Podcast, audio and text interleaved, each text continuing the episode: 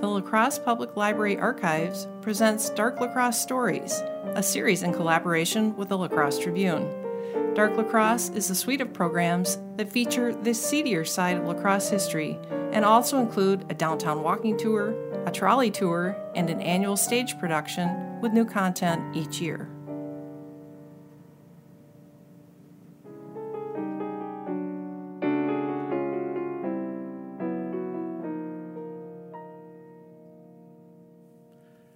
I'm a gravedigger.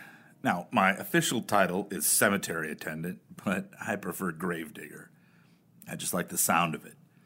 I've been at the Campbell Cemetery for years, and I know every hole here like the back of my hand. About two weeks ago, I got a call from my apprentice saying something didn't look right with one of the plots. I asked which one.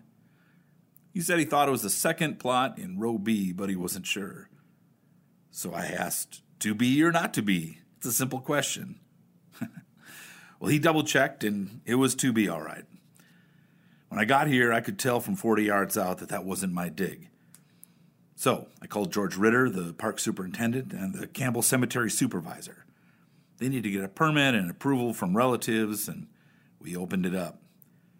Just like I had suspected, empty.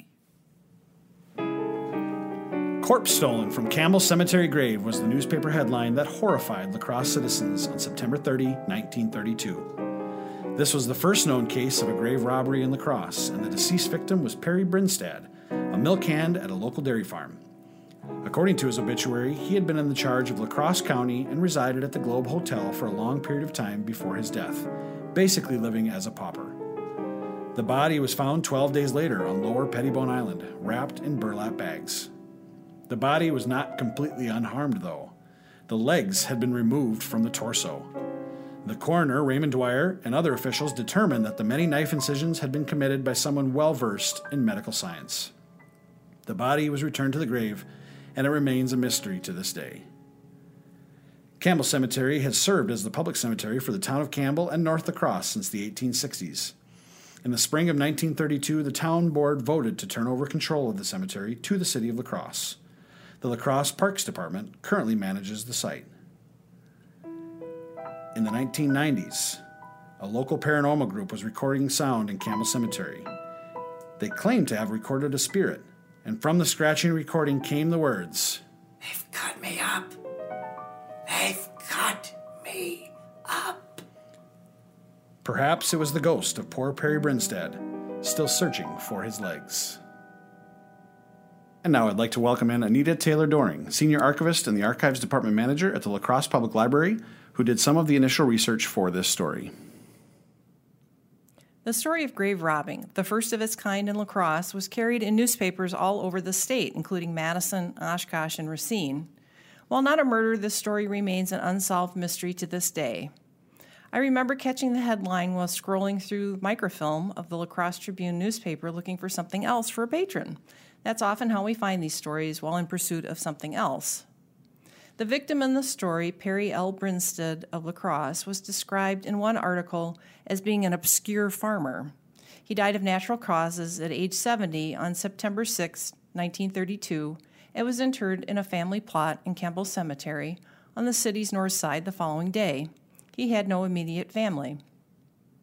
The grave robbery was thought to have occurred on September 24th, a Sunday, as witnesses reported seeing a vehicle in the cemetery in the early hours of 2 to 4:30 a.m.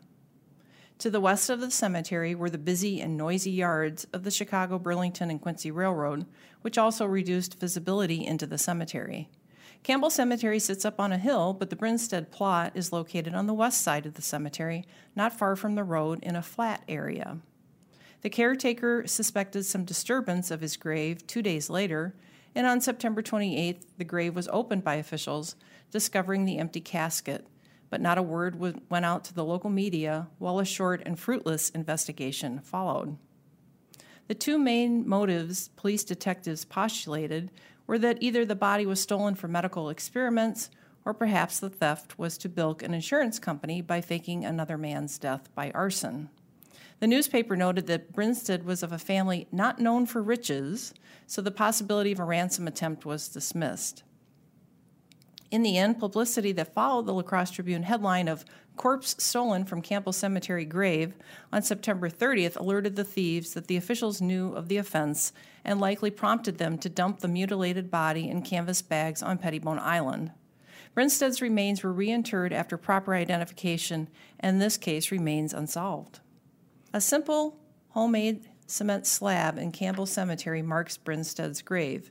His burial was one of only a handful since the town of Campbell turned the care of the cemetery over to city of La Crosse just four months prior to Brinstead's death.